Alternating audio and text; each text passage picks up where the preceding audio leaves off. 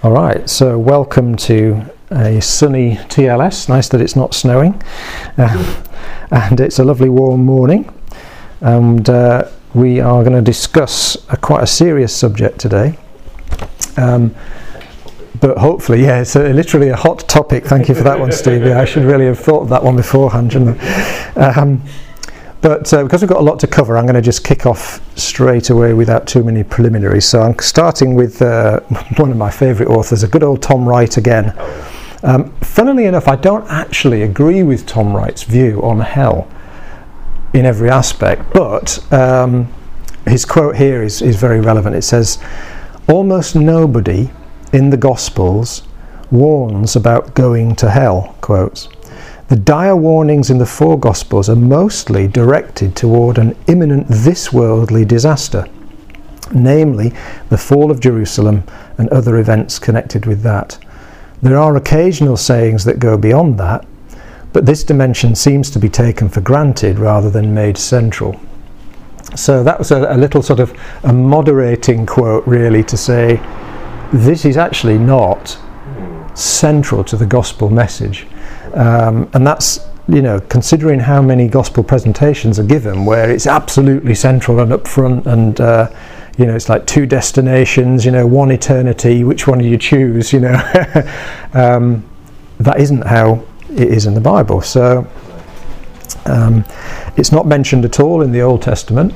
Now, it's alluded to perhaps in a few places, but you know it's really not mentioned specifically. Um, it only occurs very sparingly in the New. Um, the early Christians, when they preached in the Book of Acts, they they really didn't mention it at all. You know, they, they talked about judgment occasionally, but they certainly didn't, um, you know, use warnings of hell to kind of persuade people to accept Jesus. They, they just didn't do that.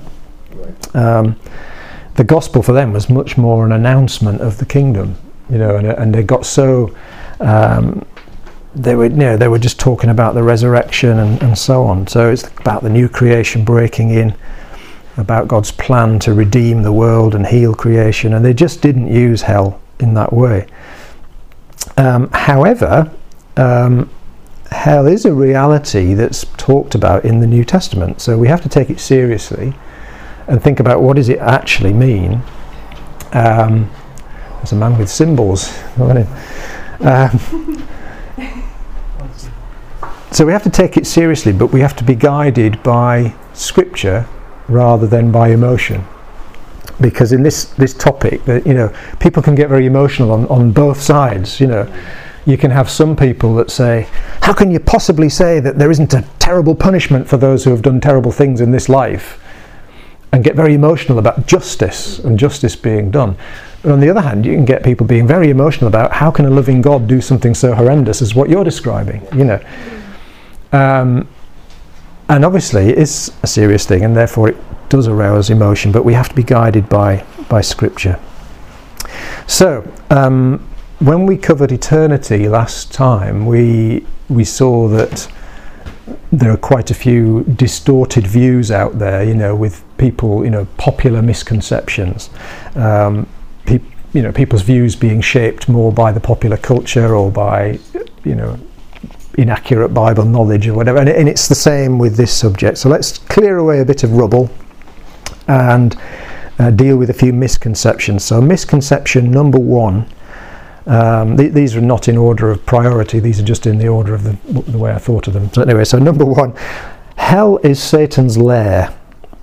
Now, this is the sort of misconception where people assume that hell is like Satan's base of operations from which he emerges from time to time to attack people. And that, that's his kind of home, he's at home there, it's his den, you know, and he comes out from there and attacks everyone. And I, you know, think of phrases like the hordes of hell, you know. Um, one of my absolute favourite songs is Build Your Kingdom Here by Rend Collective, and I love it. And I love the theology yes. about the kingdom of God, about restoration. Yes. There's just one line in it yes. where you think, no. but you know what they mean. And it's yeah. sort of no force of hell can stop his beauty changing hearts. Now, I agree that no demonic force can stop the beauty of Christ changing hearts, but they're not the forces of hell. Right hell's the one place they don't want to go. Right. You know, it's not their base of operations; it's their final end. It's their doom. So, you know, it's not that they are the forces of hell. You know, so it's a subtle thing maybe, but it, there is this assumption that, that Yeah, hell is right. kind of their domain. It's where they, you know, it's not. Yeah. It's really where they don't want to be. So, second misconception uh, people in hell will be tormented by demons. Now, this, I think a lot of this comes from films and books that kind of imagine that people will be sent to hell and then the demons will torment them. You know, um, you know, maybe even the demons acting on God's behalf in some way. You know, it's just simply not the case because um, the Bible presents hell as a place where evil is condemned. You know, where it's dealt with and, and and got rid of. So the demons are not the custodians of it. They're not the jailers. They're the victims. You know. Um, people sometimes think about the parable of the unmerciful servant in Matthew 18, um, which talks about people being tormented by the jailers until they pay back all they owe, you know, the one that owed a lot of money. But really, firstly, it's a parable, so, you know, it's, it's not meant to be taken literally, but it's got one broad message, and that message is forgiveness. And that's what it's about, really. It's about the forgiveness. And I, I see that parable as not being a reference to some kind of future hell where people are tormented by jailers, but it's the prison that people make for themselves in the present. Yes. Yeah. That they are tormented, they are imprisoned and locked up through unforgiveness in the here and now. And I think that's what Jesus is really talking about. So we're not going to be, nobody's going to be tormented by demons. Um, misconception number three: Jesus spoke an awful lot about hell. well, actually, he didn't. It's simply not true. A lot of the sayings, um, as we said earlier with that quote from Tom Wright, a lot of these sayings that are traditionally associated with hell are actually about Israel coming under judgment because of their refusal to accept uh, Jesus as God's Messiah. And it, it, obviously, some of them did, a lot of them did. Paul, Peter, you know, a lot of them did. But as a nation and the leadership didn't uh, believe in Jesus. And so you've got things like um, Luke 13, the first few verses, where t- Jesus talks about the fig tree and the fact that the fig tree is going to be um, dug up and thrown away, sort of thing. And, and the fig tree is representative of Israel. And really, it's a case of, you know, you guys, if you keep going down this path, Mm. Of not accepting the kind of Messiah that we actually have, if you continue to persist down the idea of a political and military Messiah who's going to overthrow the Romans, Mm. that thinking and that attitude is going to land you in trouble with the Romans and they're going to come and they're going to destroy your nation. And that's exa- exactly what happened in AD 70. So some of the, the, um, the sayings of Jesus that are traditionally thought of as being about hell are actually about that kind of thing. Um, Jesus really spoke more about things like money than about heaven and hell. um, and his followers didn't preach fire and brimstone either. They were more excited about the resurrection and the arrival of God's reign in Christ and the outpoured Holy Spirit. So they spoke so much about Jesus and the resurrection that some of the Greeks thought that they were talking about two gods, one called Jesus and one called resurrection. it's true, they, they, they, um, that's what they thought. Um, that's what they concentrated on. So, misconception number four some people are in hell now. Now, an assumption is often made that if somebody dies without accepting Christ in this life, then they're some, suddenly transported off to hell. And again, that is not what the Bible says. The Bible presents hell as, some, as of the second death. So, Revelation 21, verse 8. And without going into any assumptions about who goes there or how many or whatever, it, it presents it as something that happens after the resurrection and after the final judgment. So, whatever hell is, it's a future event, not a present state. You know, it's not something that you know that, that people are in now. And again, people often say, "Well, what about the parable of the rich man and Lazarus?" Um, where there's, you know, Jesus is telling the story. They both die. Lazarus goes to Abraham's side, and and the rich man goes to quotes hell. He doesn't go to hell. Mhm. He goes to somewhere called Hades, um, which is incorrectly translated in older versions of the Bible. They get it right more often than not now. Um, So that yeah, the rich man and Lazarus was Luke 16 verses 19 to 31. But but the two concepts are different, and if, to understand that, we need to get into the language a little bit. So let's have a look at some important words. So the translators of the King James Bible have got a lot to answer for. they did the best they had with the knowledge they had and the manuscripts they had. But they translated the Hebrew Sheol uh, in the Old Testament and the Greek Hades in the New Testament as hell. Um, and because of that, hell, if, if you read the King James Version, it comes up quite a lot in the Old Testament and more often than it actually does in the New. And so it increases the emphasis on it. And then you've got things like Dante's Inferno that we mentioned before we started, um, and other kind of Middle Ages type thinking carrying through right to the present. It colours people's beliefs about what what hell actually is. Um, even if you think about the Apostles' Creed, uh, if you're familiar with that, it's not the Apostles who wrote it, but it's an early Christian creed, and it talks about Christ descending into hell. But the word they used when they wrote that creed was not hell, it was Hades. Um, now, the words Sheol in the Old Testament and Hades in the New are roughly the same thing, and it means the abode of the dead, or it means the grave, or death more generally. And the Old Testament doesn't have very much on resurrection. There's only a couple of verses really on resurrection in the Old Testament. But they assumed that people who died went off to the grave. They just, you know, they shuffled off this mortal coil and went to Sheol. And sometimes there was a sort of vague assumption that the outcomes for them might be more favourable if they were godly people than if they weren't. But the, you know, there wasn't much there really about it. Um, by the time we come to the New Testament and, and, the time of Jesus, then the thinking had developed to where you get this the grave, Hades almost has two compartments. One for the covenant people, one for the righteous ones who go with who go to be with Abraham, Abraham's side or Abraham's bosom, as it used to be translated, uh, also known as paradise.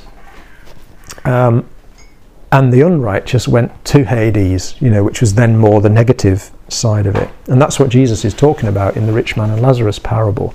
So Jesus isn't presenting anything new there, he's just using common belief at the time and illustrating a point with it.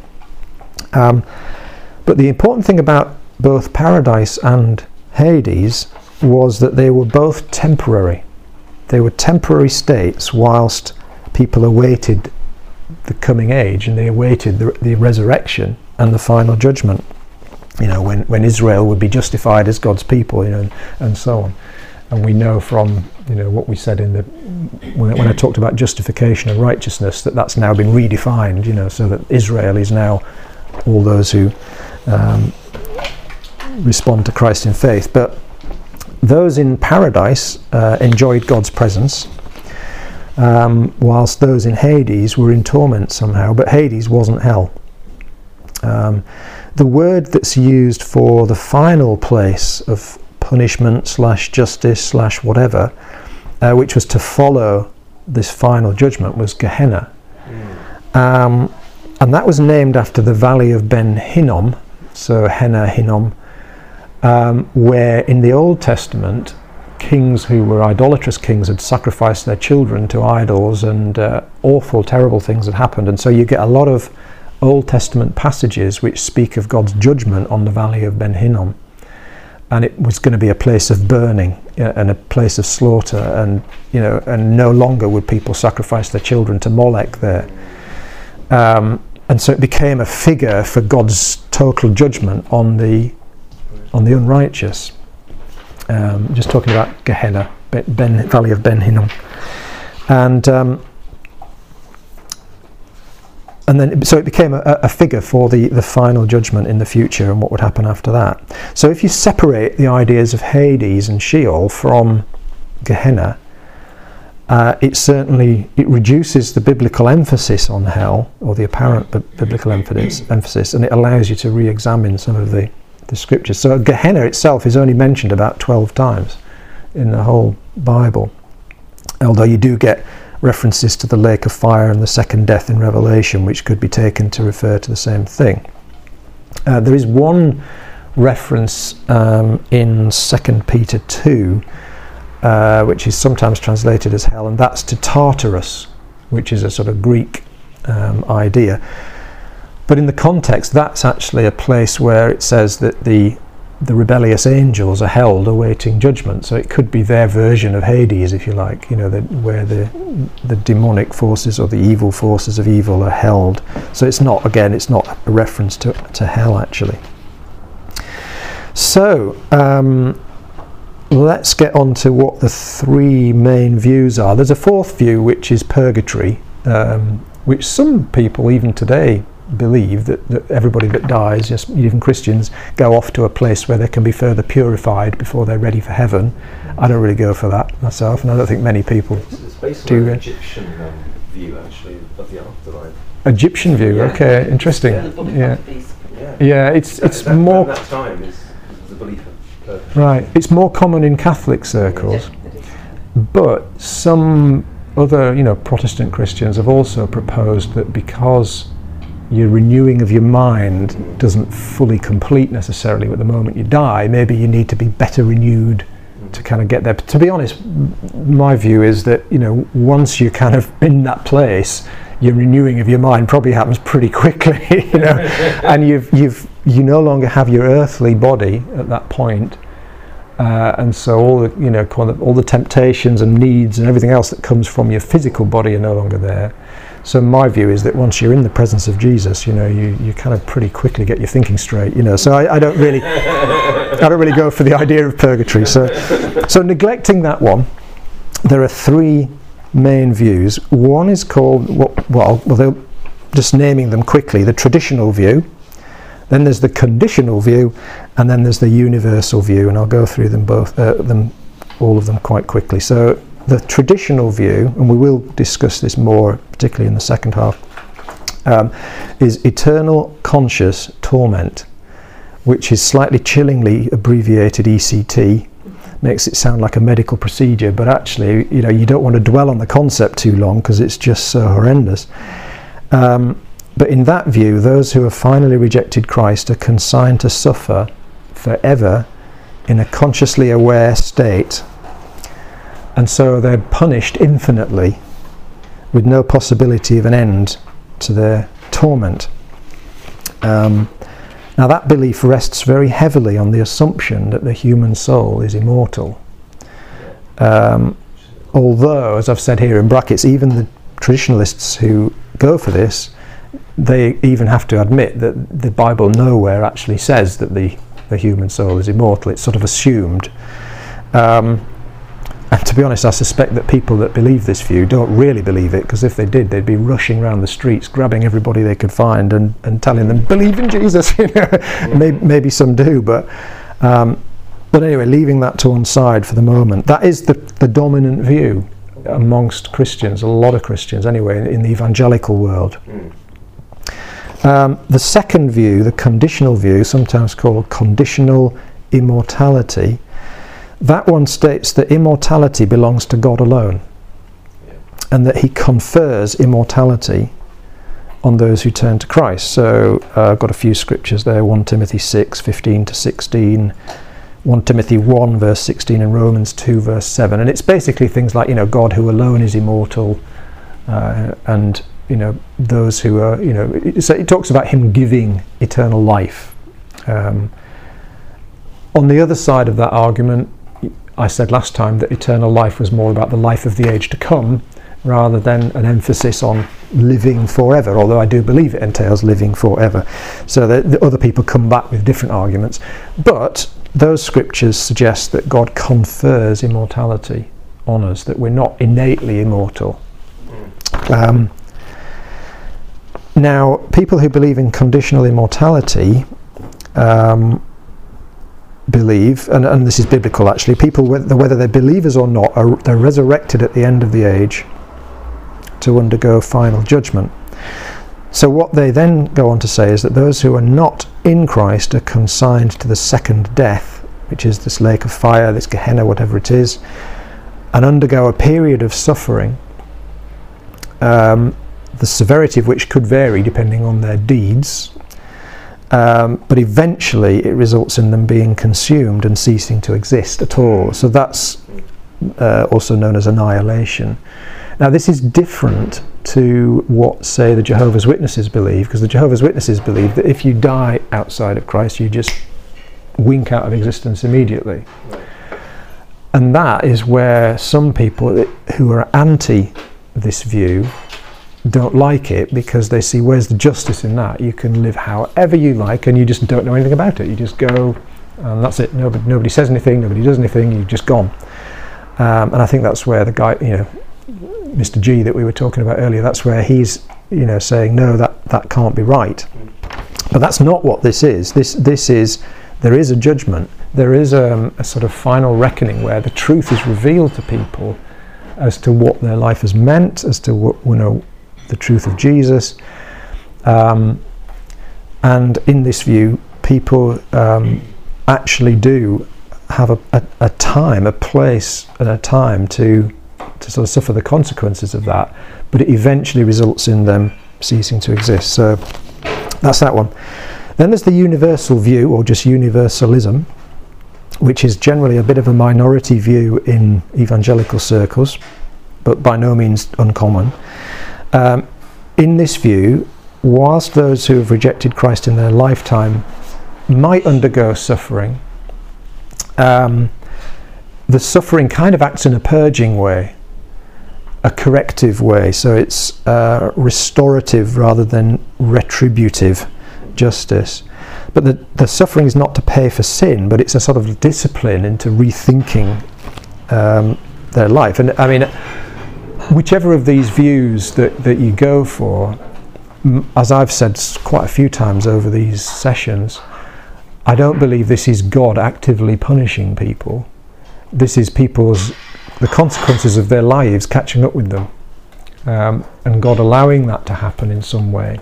But it's more a natural outcome of their their separation from God, their voluntary separation from God, that causes it. So, so when I, if I do talk about punishment at any time, I'm not really thinking of God the Punisher. I'm thinking of it's, it's really just the natural consequences of their their sin coming on them. So this this suffering, if you if you have a universalist view, it's not to pay for sin, but it's to restore you to God.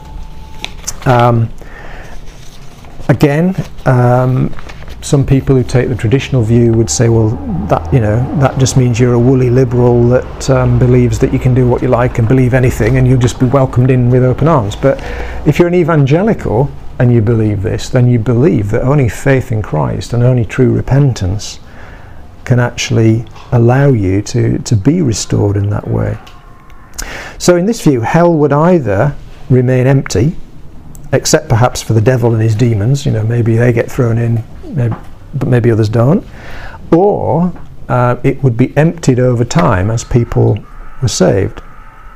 Um, and, and they sometimes quote this idea of, you know, that, that you have this heavenly city uh, and it says, on no day will its gates ever be shut. And so, you know, there's an opportunity for people to come in ongoing.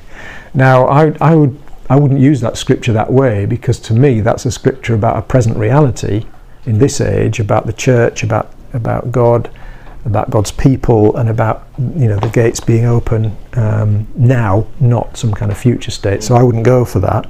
But that's, you know, that's what some people go for. So we're going to have a quick break. Um, it'll have to be a fairly quick break because we, we, are going to get into some interesting stuff afterwards.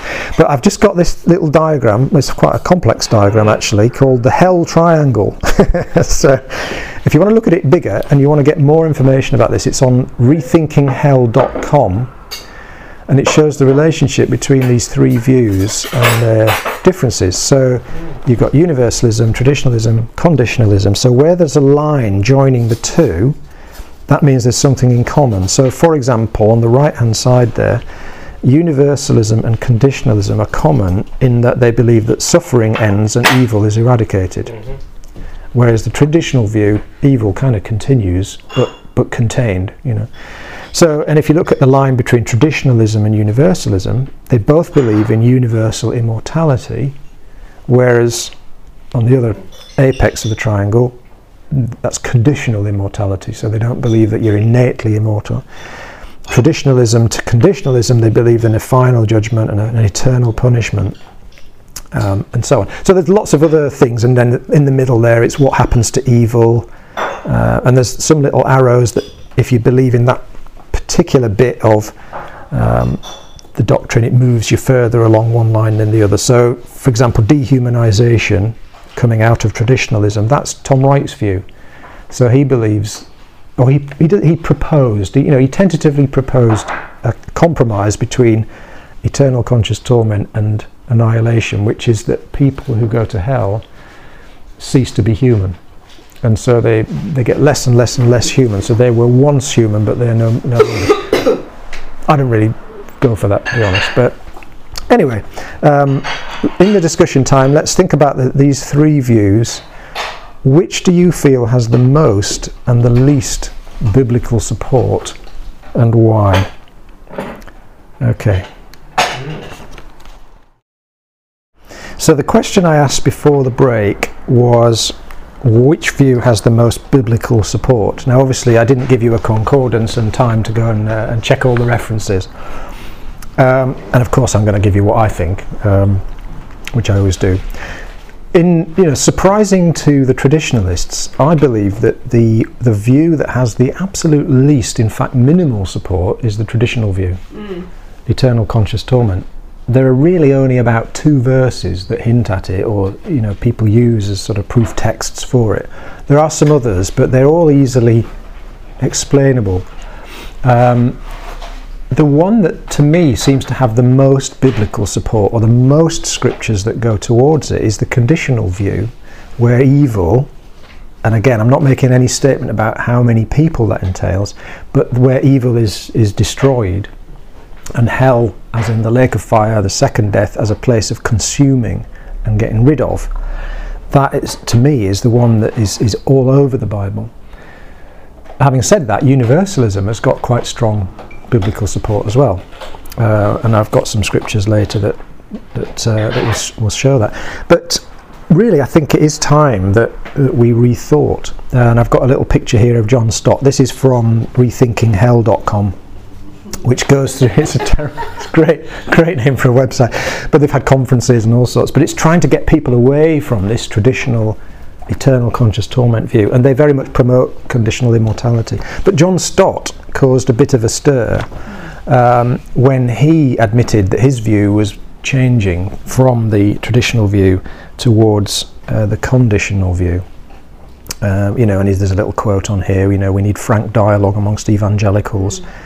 Um, but there's a rising number of, of evangelicals that, that are, are joining him in that in that. So let's look at a few of the problems with the traditional view because this is the, the majority view. Um, but we need to, to look at the scripture to say, you know, what is the problem with this? And a lot of people, obviously, as I said before, the emotion of it, we find the concept of this ECT absolutely horrific, but we can't let emotion determine our beliefs. We've got to get back to the Bible. But what does the Bible reveal about God through Christ? You know, what kind of God is He? is he the God? Is the God that's revealed there likely to want to punish people without end? You know, kind of keeping people alive so that they can carry on being tormented. You know, it doesn't seem right somehow. That in itself isn't the clincher. Um, but there are some philosophical arguments, like, you know, does an infinite punishment fit the crime?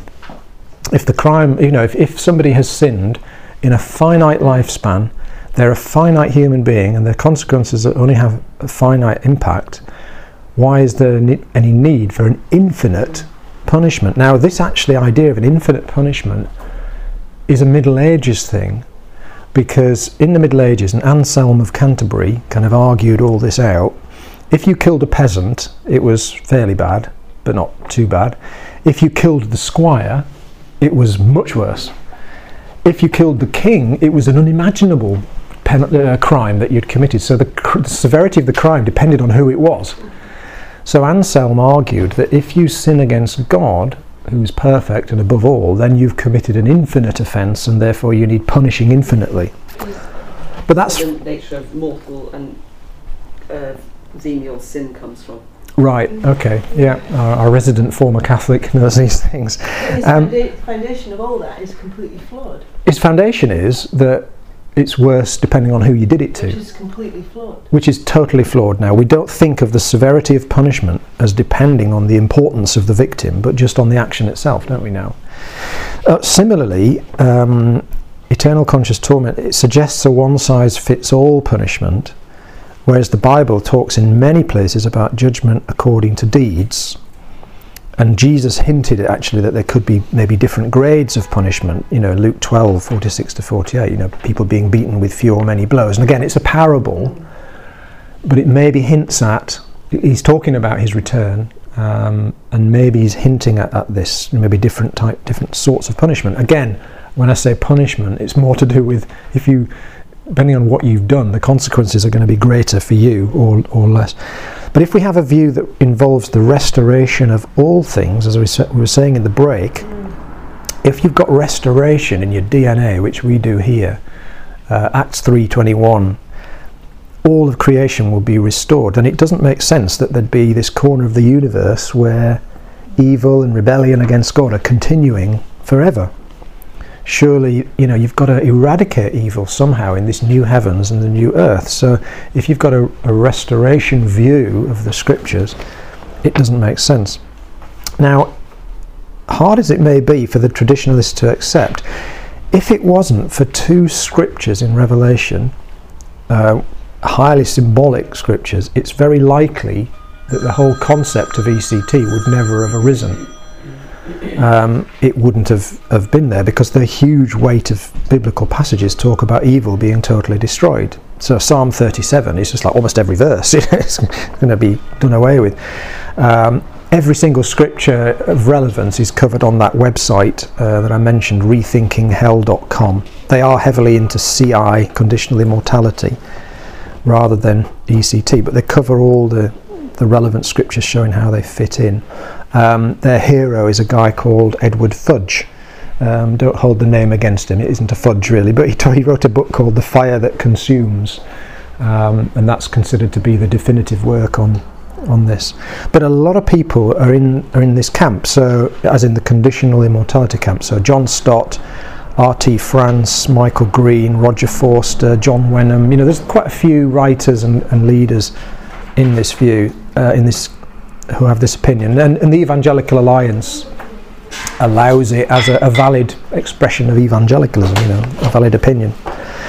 Um, so here's where I start to say what my personal view is. Um, obviously, everybody's personal view is open to change, but I will I will tell you what I think. Um, when the Bible speaks of eternal punishment or eternal fire, and the references are there in your notes Matthew 25, Jude 7, I believe it's referring to a punishment or a fire with eternal effects, not eternal duration. Because people say, well, it's eternal punishment, it goes on and on and on forever. But I think really it's more sensible to say that it's, it's something that happens, but it's got a finite duration, but it has eternal consequences. And in passage after passage, and even John 3:16, you know, I've come that they may have life, that they may not perish. Yeah. You know, it's it's about evil perishing, not about kind of being tamed and continuing. The effect is to consume or destroy or kill evil, not to maintain it. And as I said uh, in the break, the, the idea of the immortality of the soul, um, on which ECT depends, is more really a Greek concept of this immortal spark coming from eternity and coming into the physical world and then going out again. It's it's um, it's more to do with that than on, on scripture. So let's hit some of these these scriptures that people quote then. So Revelation 14 verses 9 to 11 and this is where it talks about um, the smoke of their torment will rise forever and ever. Now actually like a lot of scriptures in Revelation it draws from the Old Testament. So this one is drawing from Isaiah 34 verses 8 to 10 uh, which you can look at later. But it's talking about that um, what's going to happen to the to the nation of Edom, Mm. and it talks about smoke rising from the desolate cities, and it says that the smoke will rise forever. Now we know that you know that didn't happen. It was a judgment that happened to Edom in the past. It was future for them, but it's past for us. But it's a poetic way of saying their their rebellion and their subsequent destruction will be remembered forever. So there's no life remaining. It's just a memorial almost of God's judgment on evil. So when it says the smoke of their torment will rise forever and ever, it doesn't mean their torment lasts forever and ever. It just means the smoke of, of the destruction and, and the fact that God dealt decisively with evil, the memory of that is there. Um, Jesus talking about the, um, you know, he says in Mark 9, verse 48, and it's the scripture about their worm not dying and the fire not being quenched and so on. It was that kind of scripture, actually, that after all I've said about the gospel not being about hell, it was one of the things that really made me think about, about Christ. You know, gosh, this is serious, you know. Um, before I was a Christian, yeah. Um, but it actually is a reference to Isaiah 66, the very last chapter of Isaiah, uh, verse 24, and it, it talks about the slain or the dead, the evil people who are dead, and how their worm will not die and the fire will not be quenched. And people who believe in ECT often say, well, that means that they, they survive in some state forever and ever and ever. But the reference in Isaiah that it's drawing from is to dead bodies. You know, there's no life left, and it, it's a fire that totally consumes, or uh, the worms totally consume, and they don't stop until the corpses are devoured.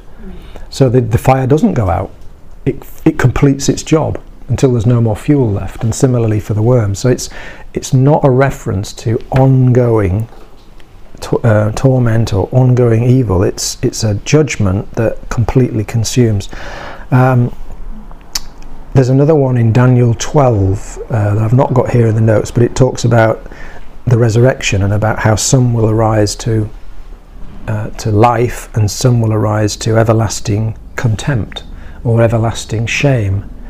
And so people use that to say, well, that means that they'll be they'll be there to be ashamed, you know.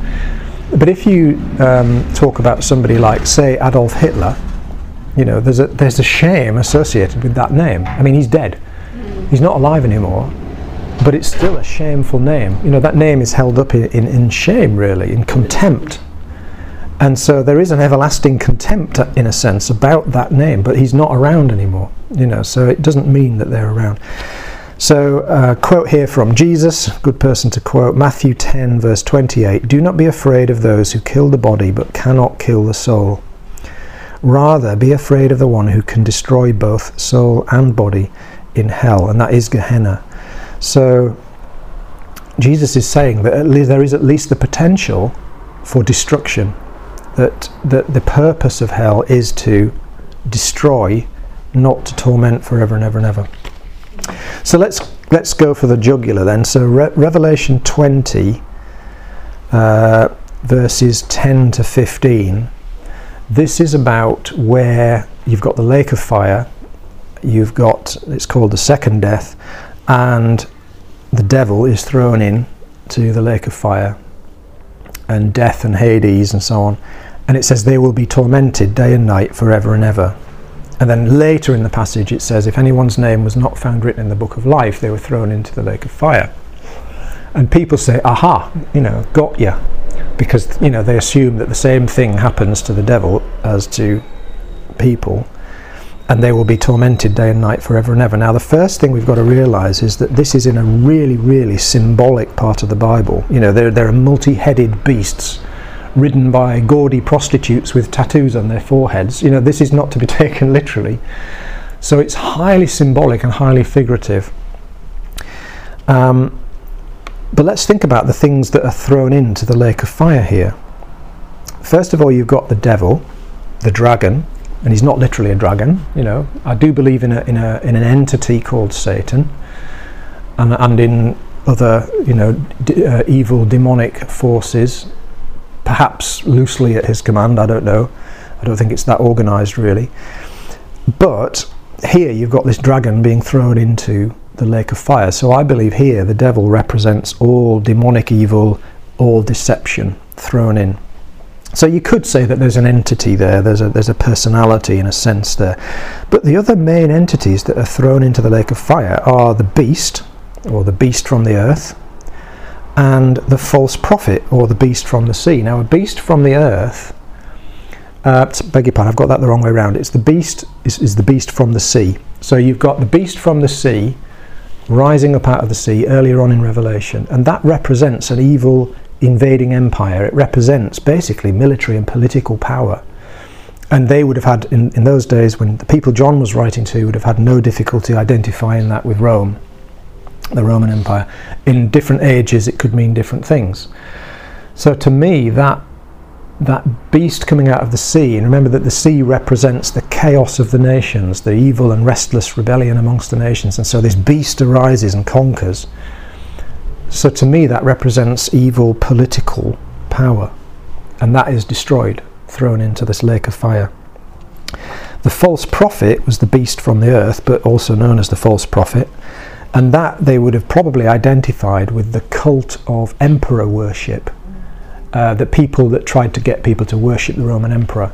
Um, and they tried, you know, the, the false prophet here tries to get them to worship the beast, the beast from the, the, the sea. So again, this, this to me represents false religion being thrown into the lake of fire. And then what you get is death being thrown in. And then you get Hades, the grave, being thrown into the lake of fire. And it says they'll be tormented day and night forever and ever. But how can they be tormented when they are not people? They're abstractions. They're concepts. You know, death is a concept, it's not an individual political power is a concept, it's, it's a construct, it's an abstraction, that it's an image that's being used to represent something else.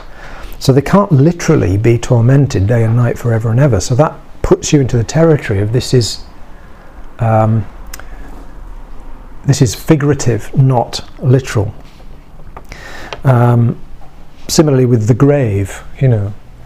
So to my mind, the, the lake of fire represents an end and a destruction rather than an ongoing um, punishment. And the things that are, sho- are, shoved in there are ungodly politics, ungodly false religion, death, gr- the grave, demonic deception. All of these things are consumed and destroyed in the lake of fire.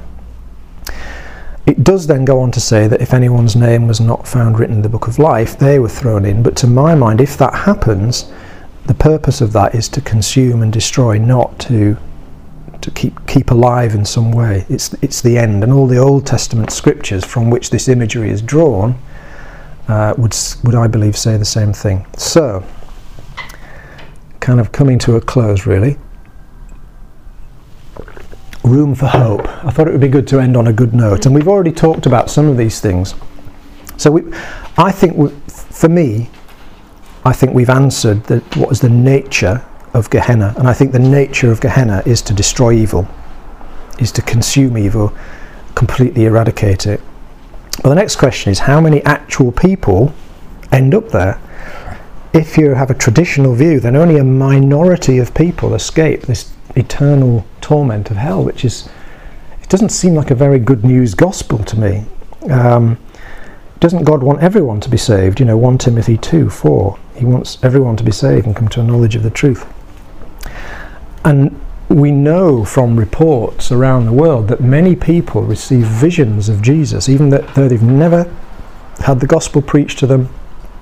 Um, even you know, in Muslim countries, even in the, this current time of Ramadan, um, people have visions of Jesus, and who knows how many people, like you were saying about your your granddad, was it your, sorry, was it your dad, your dad, um, who at the very end of their life reach out to God, despite their lack of knowledge of the gospel. It doesn't take a 15 point sermon to get somebody ready for salvation. It just takes a momentary change of heart.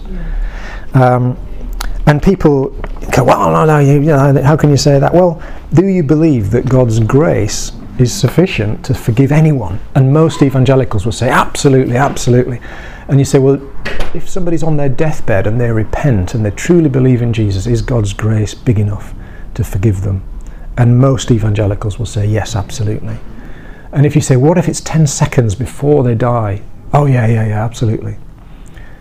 So, what about 10 seconds after they die? Oh, no, no, no, no, no, you can't do What, has God's grace run out? Has God's grace run out? You know, is it kind of, ha I told you you should have repented, right, off to hell? It's, you know, or is it that when people suddenly realise 10 seconds after dying that this is not the end, and they think, my goodness, some of the things I've sensed or been told, or I really need to get. Is God's grace not big enough to save those people then? The Bible is not clear at all on what happens immediately after death. There are hints, and we've talked about the, the um, intermediate state and so on, but who knows how many people, even people in other religions, you know, who've never heard the gospel. Um, people sometimes say, yeah, but you know, they, they quote the scripture in Romans, oh, I've punched a hole through the chapter. is it, oh, yeah, was it Romans 14? I can't remember. Uh, I punched a hole in my note here, so that's a bit silly. Um, but they quote the scripture about how can they believe if they don't have someone preach to them? And they say, well, if they haven't heard the gospel, that's it, they're done for.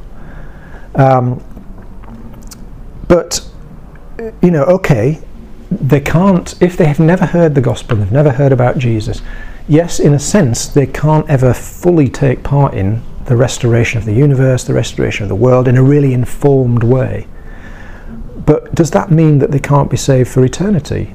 I don't think they're the same thing. You know, um, Jesus said to the thief, "You know, you'll be t- today. You'll be with me in paradise."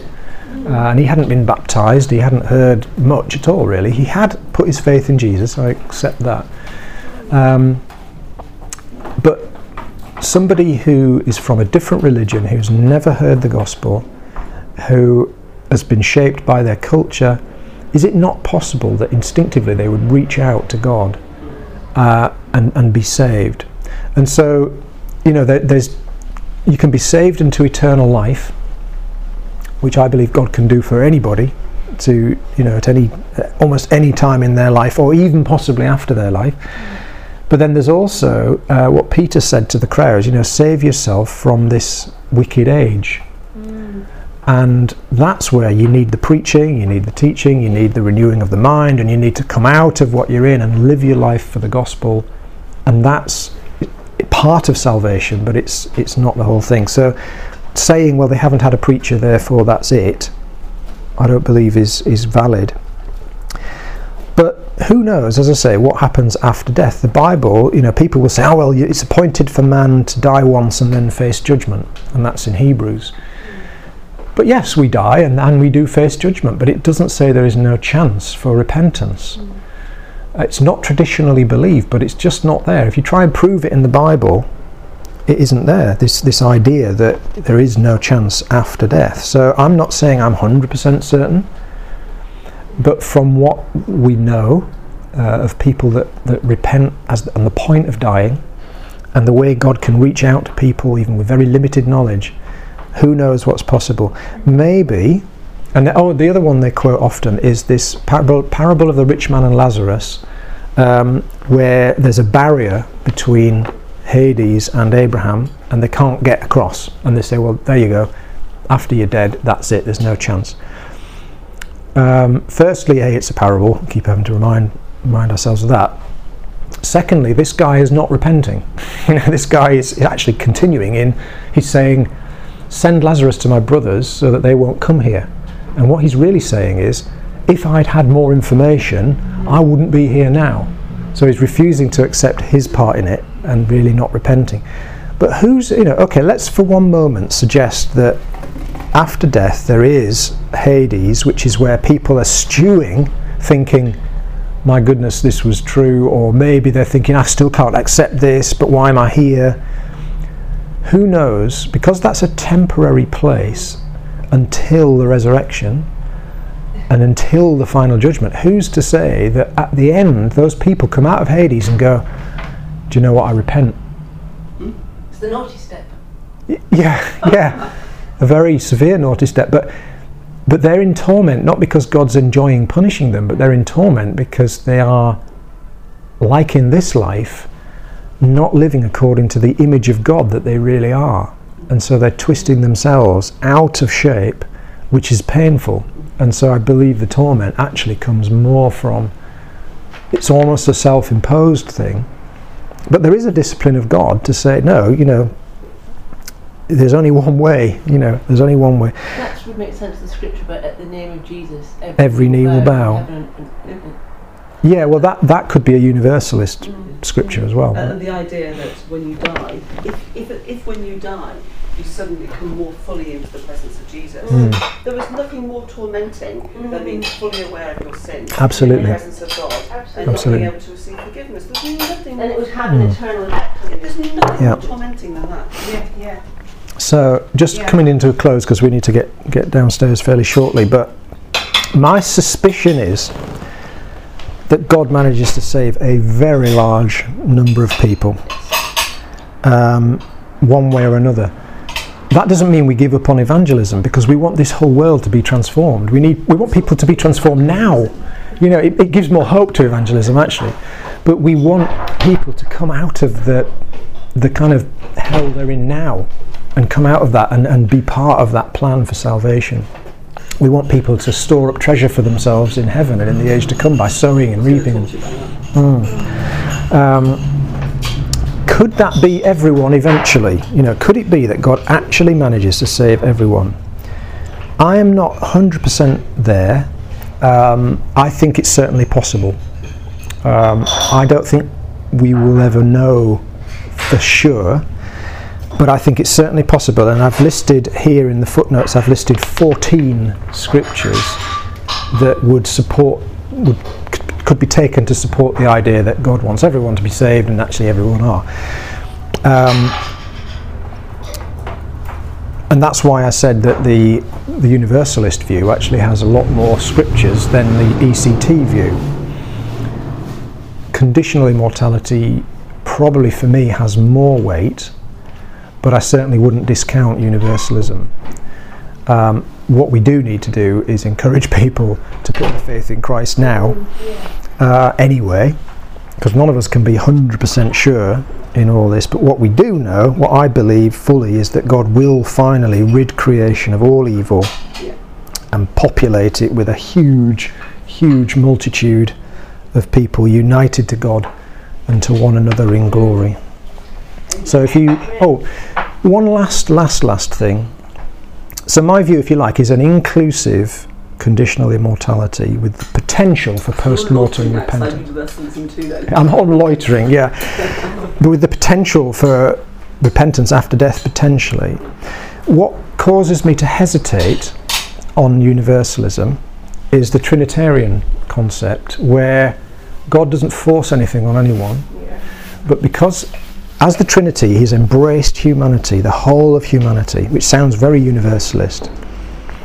Um, but what most of the Trinitarian scholars and writers believe, like Baxter Kruger and um, Paul Young, I think, um, and Francois Du Toit, what, what they would say is that God doesn't control and He doesn't force. So, unless there's an actual possibility that somebody could finally reject, then what you haven't got is real relationship, you haven't really got free will. And this is a mystery, the relationship between God's sovereignty and God's free will that I think we're covering next time, actually. So I would say that Trinitarian wise, there has to at least be the possibility that some people could choose to be destroyed rather than enter into this relationship. But I wouldn't put it past God to somehow make it so difficult for people to, to say no that they, they went for it. The love of God. Yeah. It completely screws your theology. Yeah, yeah. The love of God revealed to somebody is a powerful, powerful thing. Um, so I will leave it there. Yeah, that, that's right, Maria. But I could have mentioned about the uh, Jesus talking about um, about the place reserved for the devil and his angels. That's quite right. I, I sort of it was in my mind earlier, but I didn't mention it. But yeah, so so hell arguably is for the destruction of demonic forces, not for people. And that wasn't isn't God's intention to send people there. So that's absolutely right. Amen.